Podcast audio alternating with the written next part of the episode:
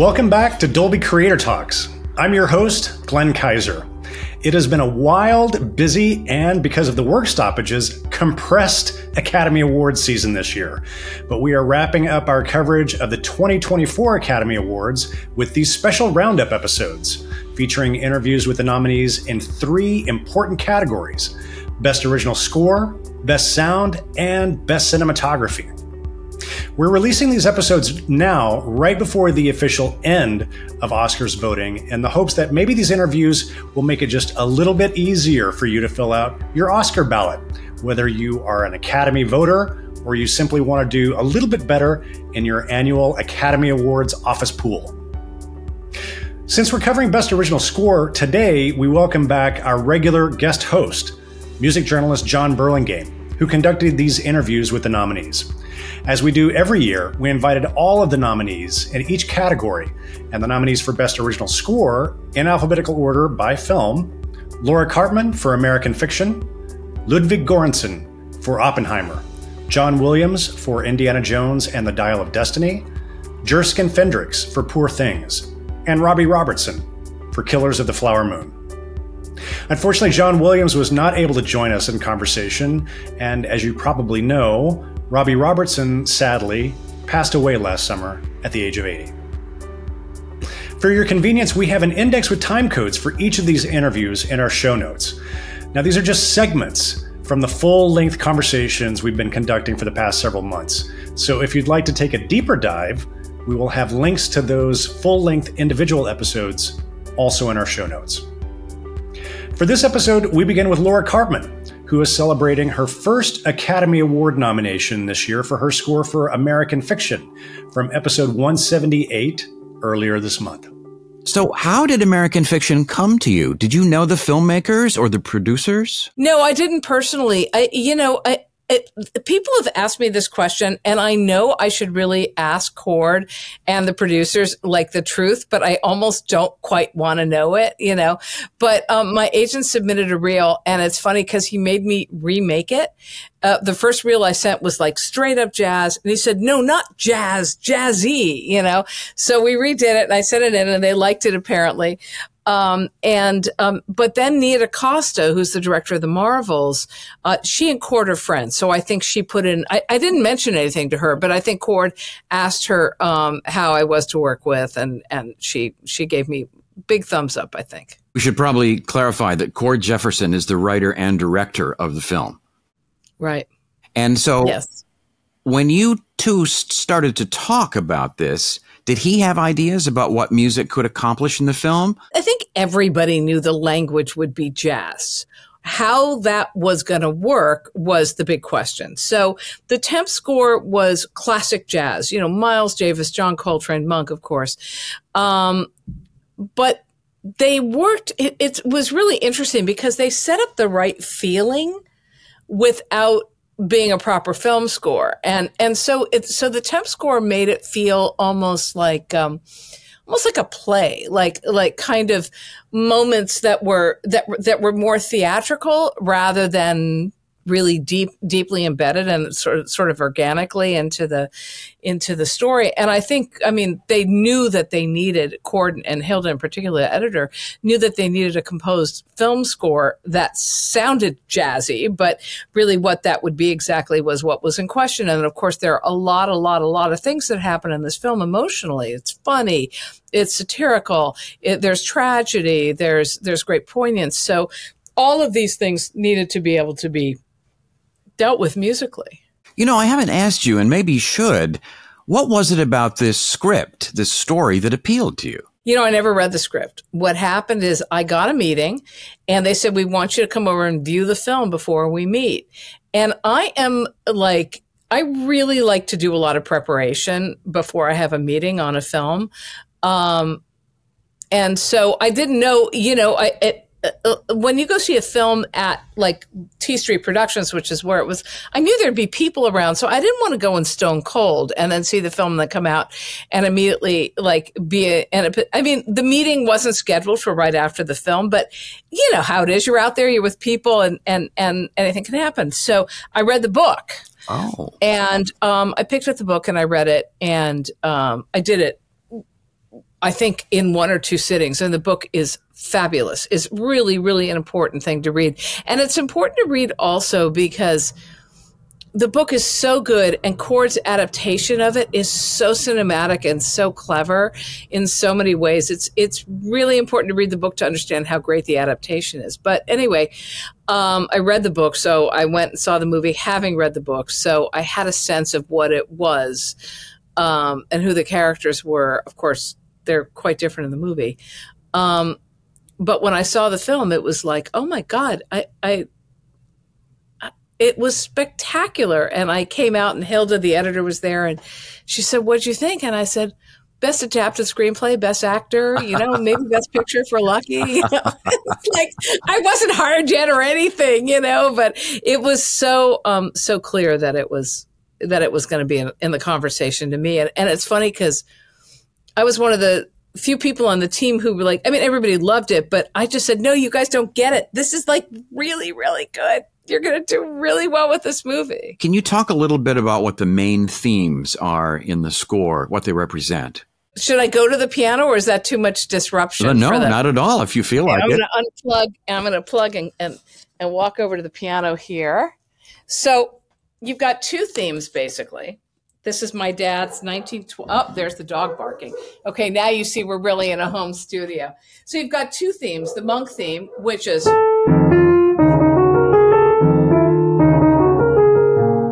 I won't go through the whole thing, but it's that one, two, three, and you have this very kind of monk theme where you've got these kind of block chords, right? This is what he did with a with, a, with a big right hand that would move uh, really well, but often that's very monk, right? So the whole thing is structured like that, and it's in five four. So it has that kind of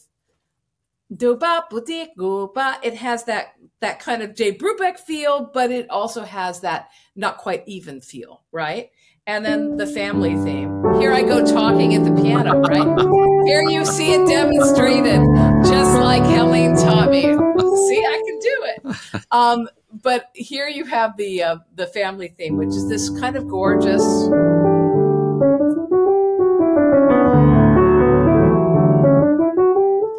Thing that moves and sways and works in a way that I think works for this particular family. And oh gosh, I've, now I've lost everything on that we're recording simultaneously. But see, I told you Dolby we would screw this up. Um, but anyway, the, the the whole point of the family theme is that you have this theme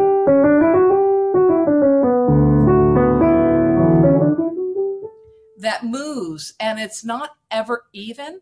And when it's played with two instruments, which it almost always is in the score, they don't play quite together. So, you know, I can't do it doing it myself, but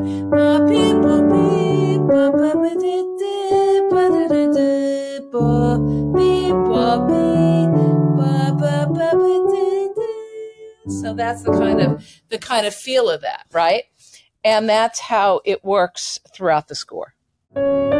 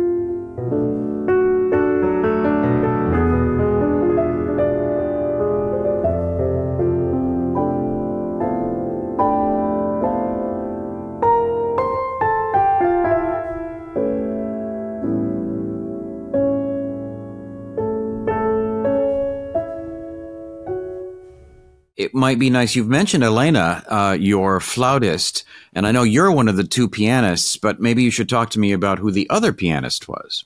Well, she's just this legend, Patrice Rushen, amazing composer, amazing pianist. And um, she came over here and played the same piano. And the idea was her fingers moved and did things in ways that my fingers don't. And um, and so I wound up really incorporating her into the into the score in all kinds of magical ways, I think. And I wonder if you can maybe, I, I just love the backstory of your piano so much. Yeah. I wonder if you could talk for, I mean, because I think that piano itself, which is such an integral part of the score, that piano itself has a great backstory. I wonder if you could talk about that. Well, it does. It does. It belonged to Sydney Guilaroff, who was the chief hairstylist for MGM, who, by the way, is the producer of this film. So it's it's pretty crazy synergy. And Sydney, um, you know, did lose, it dyed Lucille Ball's hair red. He did Marilyn Monroe. He did Rita Hayworth. Every, you know, many, many, many, many famous, um, actresses of the Hollywood's golden age. And he was a patient of my father's, who was a cardiologist. Um, toward the end of his life, Sidney did not have a lot of money, sadly. And he wanted to give something meaningful to my father for all of his, his years of, of helping Sydney and, and, treating him. And so he left him this piano. And this piano, uh, I played it in Sydney's apartment. You know, he had an apartment in Beverly Hills, one of those beautiful, like, you know what they are, right? They're, you know, they're just great. And uh, Vladimir Horowitz apparently had played this piano, and it was it was really, um, really legendary and um, but it had been sitting around for a long time. Uh, at my my stepmother smoked, so it had been around a lot of smoke. And I sent it to my piano store a restorer and said, "Can you do something with this?" And he said, "You know, I don't know. Let me get into it and see what what's there." He said, "Maybe." Um, and it would like it, it didn't quite play right either. You know, it was it was just it had not been played a lot. I mean, that's just the truth of it. And um, anyway, that um, one morning, six months later, he called and he said, I think we have the best Steinway B in Los Angeles. He said, Everybody's been over here playing it this week. It's amazing. And then it came the day that we spotted American Fiction. And I sat down and as kind of a test of the piano, I improvised the family theme. And then Nora, my wife, rushed in from the other room and said, Oh my God, we have to record it. And uh, so it's about my family too, and about my father, who was a huge supporter of mine, who loved music, um, loved jazz, loved, just was just a, a really a beautiful man who was a, a treated patients his whole life and gave a lot to other people. Um, and, uh, you know, I think very much spoke to me through this piano. And here's another one that I haven't said, John. You're getting two good ones today. um, a week ago today at about 5 a.m., after we'd taken our crazy dogs out to go to the bathroom and we were settling in to watch whatever was going to happen, the front door opened and without any it was it was sh- shut very tight and I said, just come on in. We're going to be on the couch. Come on in and sit down. You know, come on. And so I do feel that my parents came in and, and were sitting with me and, um, and when we were watching this incredible event unfold. Meaning the announcement of the nominations. Yeah. That's really lovely. I'm so I'm so glad you told me about that. I that I think it's true. I do. I feel it. Yeah. Those are special moments in a life, I think. Many thanks to Laura. Next up is Ludwig Göransson for Oppenheimer, who is celebrating his third Oscar nomination and his second in this category after winning back in 2019 with his score for Black Panther. This is from episode 156, released back in July. You'd previously done Tenet with Chris Nolan. Directors differ, I think, in their view of and their use of music. I wonder if you can tell me how sensitive he is to the use of music in film.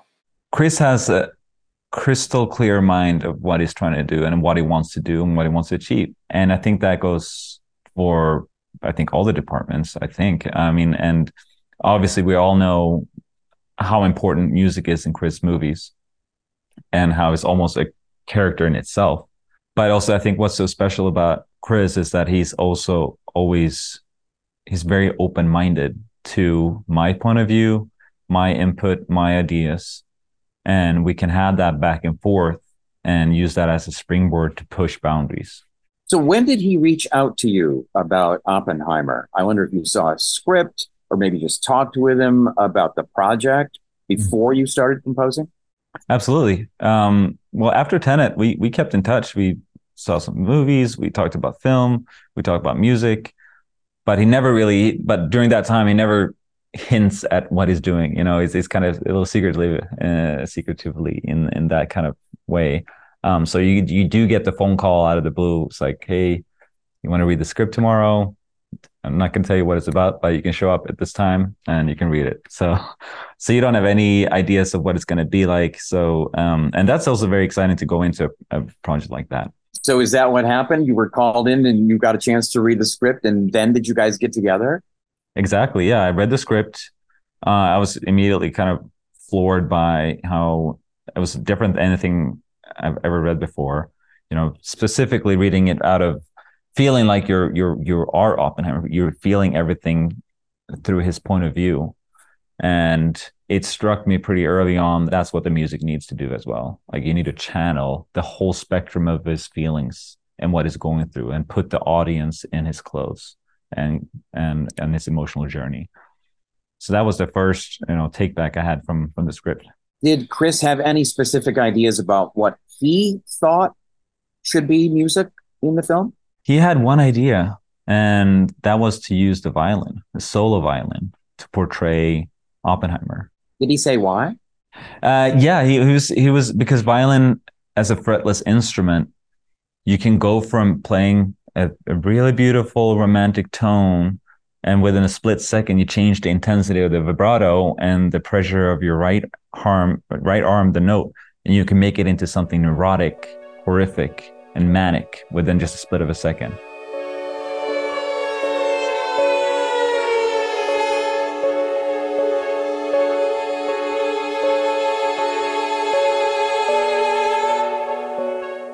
And i thought that was extremely interesting and exciting. And then also my wife and, and partner Serena Göransson is an incre- incredible performer and violinist. So, you know, I, I took that idea back to the studio and I started to record her and we started to work together on on creating these kind of um these these you know violin experiments that I would call it. How much time did you have to experiment before you sort of needed to dive in fully and try to come up with themes and other ideas? We had three months of experimenting and writing, coming up with the sonic landscape of the score, um, which I say, which I would call pre-production because it's literally pre-production before Chris Nolan goes off to shoot. So then, so for those three months, I meet up with Chris once a week at his house. I, we listen to the music. We talk about, we analyze the instruments, we analyze the sound, we talk about what's interesting. And we do that every week. And and so when he takes off to shoot, he has about three hours of music that we that we've been working on.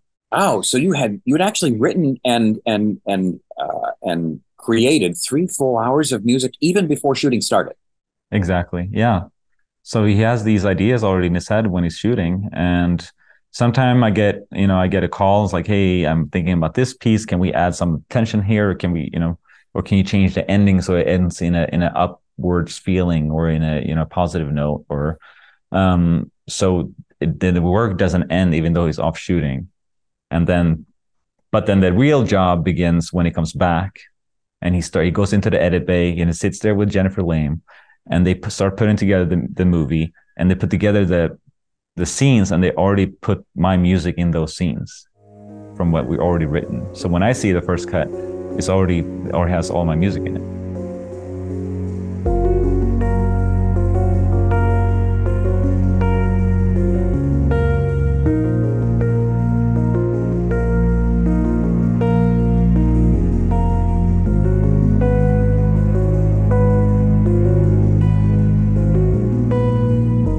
Yeah, so there's no temporary music from anybody else or any other project. It's your music for this project. Yeah, and it's a it feel it makes everything feel like it's you know it's a new world. We're and we're already entering a new world, and and that's I think one of the magics of um of, of a director that that knows how to use music and how important that is.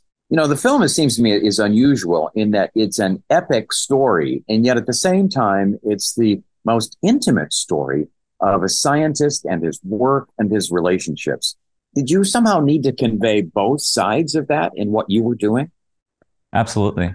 Yeah, it goes from a it goes from an intimate personal journey to I would say like an operatic um piece, you know, and and and the dynamics that you have to you have to go through with and we also using we also using the dynamics between one solo violin, four violins, you know, whole string orchestra. There's the, there's a great scene in the movie where you see Oppenheimer having a, a, a, his first class, and you see one. There's in the beginning, there's one class, one person coming in, and you have one solo violin. There's four people coming in, there's four more violins coming in, and then the whole class is sitting there, and you have the whole orchestra playing. So is that in, in that sense, it's it's fairly literal in terms of the, of the string section and the class.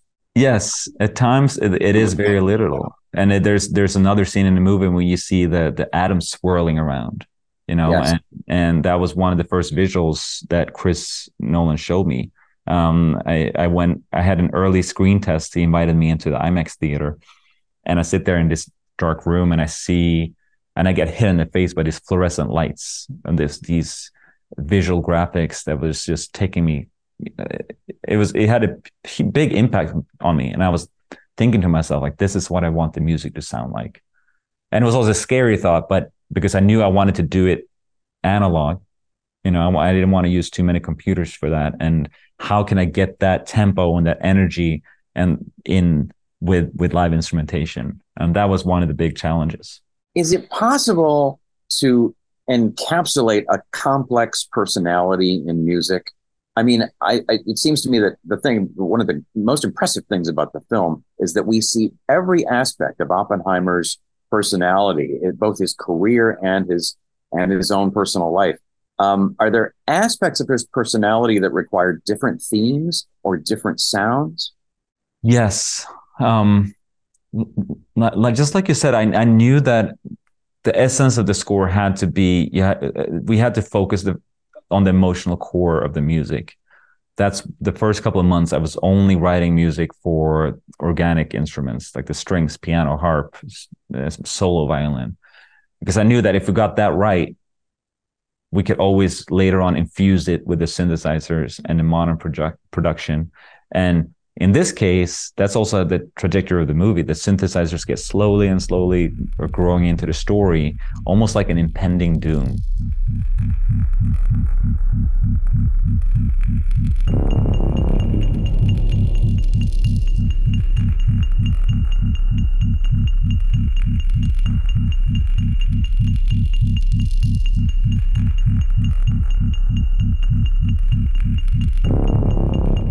You bring up the synthesizers, and I, I, I was fascinated by how they came in and when and what purpose they serve. I sometimes wondered do the synths, uh, or I should say, you know, perhaps more electronic, uh, more electronically generated music, are they for a specific element in the story?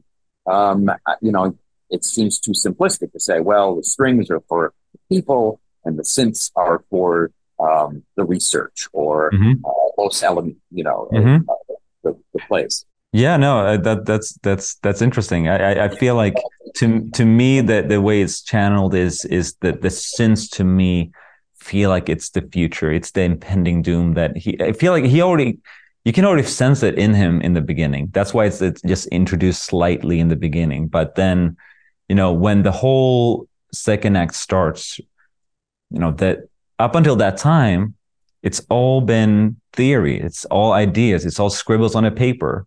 But then in the second act, when you have the real physical product of the bomb, you know, they're hoisting it up in the air. You're seeing like people, they're like, okay, shit, this, this could, they could actually destroy the whole human race the music takes a crazy shift there and goes from like this lush organic musical landscape to just three sounds you know one of thumping bass um, and then one kind of nuclear reactor kind of sound a scratching sound on the speakers. And then this little little metallic ticking.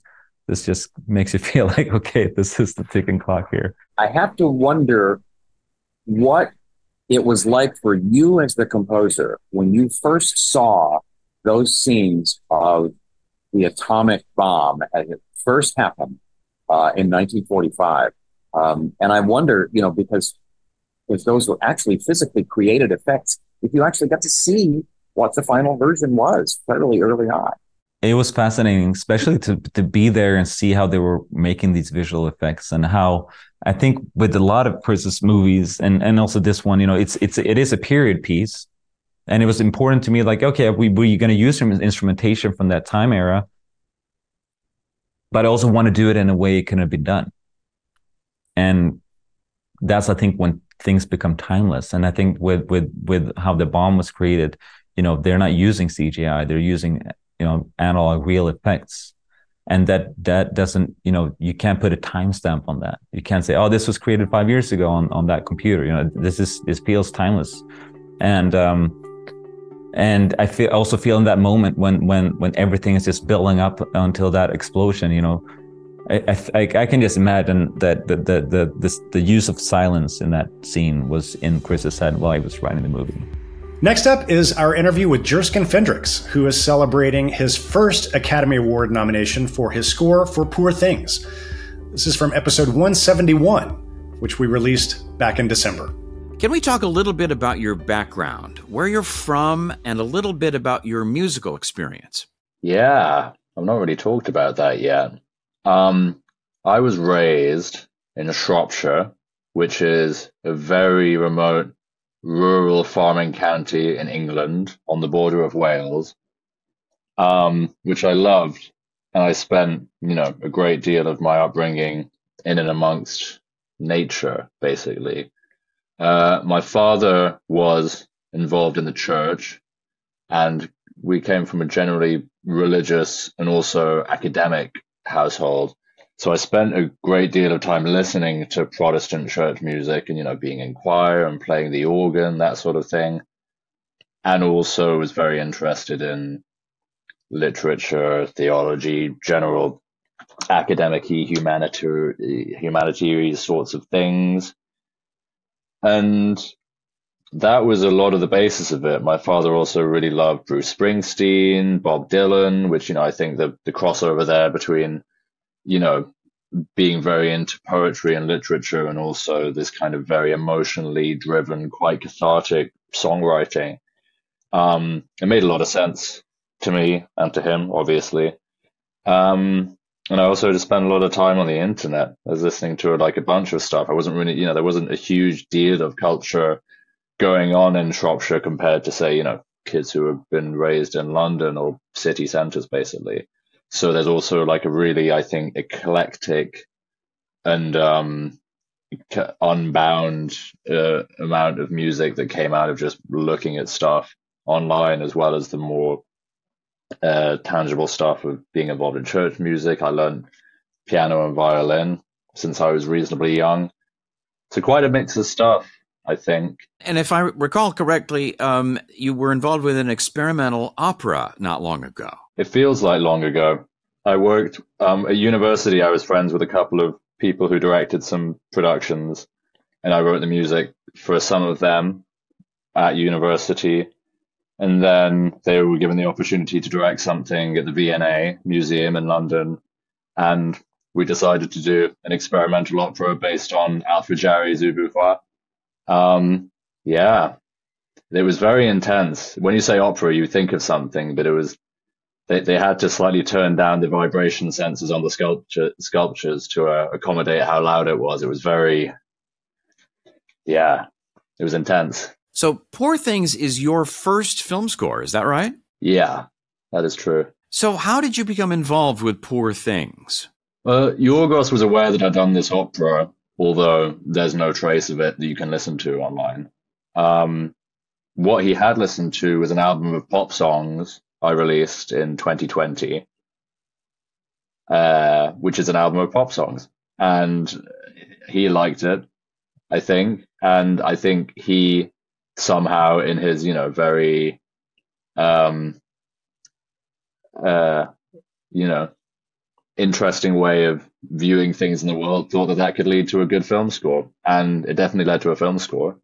Uh, but yeah, that, that was the basis in which he got in touch with me so reasonably unexpected. And it's kind of curious because I don't think Yorgos has used an original score in his earlier films. And I wonder why he, and perhaps he discussed this with you, why he felt that Poor Things needed an original score. Yeah, I think it was actually quite a relief to me that the first director I'd worked with also hadn't worked with a composer before. So we were both very new to the experience. And it was like being, you know, young lovers and we're both a bit like, you know, ooh, a bit furtive, a bit, you know, coy with each other. Uh, so that was probably helpful. And we, and we, uh, we, we both learned along the way how to make a film score from scratch. Um, I'm not sure aesthetically, Poor Things is such a big departure from his previous films. I think you could argue that the cosmetics of his earlier films, as abstract and weird as they are, are very visually grounded in some form of reality. Whereas this one's such a departure from any, yeah, aesthetic objectivity that uh, that. I mean, the first thing we agreed on is that the the music had to be part of the film exclusively. No external references, no temp scores. We never discussed any other composers or films or anything at all. It was so. I think Yorgos really had this idea that the film, everything sprouts ex nihilo from the genesis of the film and from nowhere else.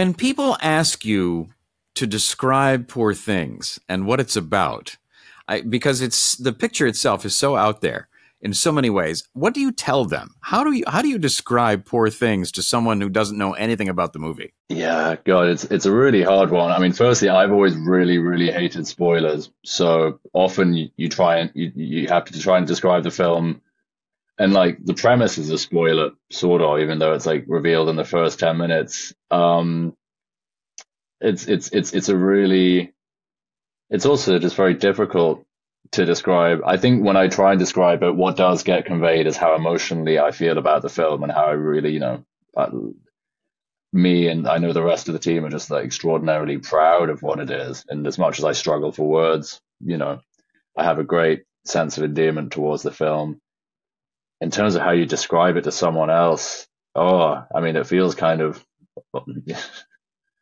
I could. Do, do you want to give it a go? I suppose anyone watching this is probably going to have already seen the film anyway. So, you know, m- perhaps it's best to simply say, you know, it's part science fiction, it's part black comedy, it's part social commentary, and therefore, I think one of the most provocative films of the year. That's good. No, it's concise. It actually covers what it's about. I mean, I think my my synopsis is more to do with you know how a yeah how a dead pregnant lady gets cut open and becomes her own daughter and then goes on a sex tour of Europe, which is this this might be the more uh, the, the the the English tagline rather. Yeah. uh, thank you for that. You know, here's here's my my question for you is when did Yorgos call you, and were you on board early enough uh, to sort of begin feeding him musical ideas, possibly even before shooting? Yeah, possibly. We we um we started talking about six months before principal photography, and I'd say ninety five percent of the score was fully written before the cameras started rolling. And I think this was very helpful for Yorgos probably, and he also really wanted the on-set environment to be very immersive, not only for himself but for the actors and everyone else working creatively on it. So I think during filming they were piping some of the score through speakers between takes to create this sense of immersion, as well as how you know all the sets are completely immersive as well. Um, yeah, I, I think it was a helpful thing to start early and not to be influenced by function that, oh, you, you need a two minute piece of music here that, you know, increases intention or demonstrates this. I basically got the opportunity to write a huge amount of music based solely on how I emotionally felt about the characters or the, the places or the experiences. And I wasn't really tied to anything that was, um, temporally prescriptive. I just got to go on instinct which I think resulted in probably better stuff.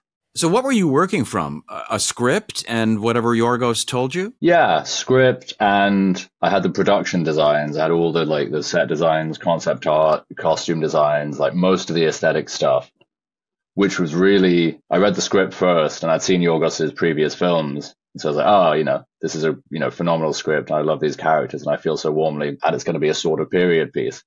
And then you look at the artwork, and it's like, oh, right, this is you know th- th- this is way off center. Like I'm not, you know, I'm not going to be whipping out the Broadwood piano at any point for this.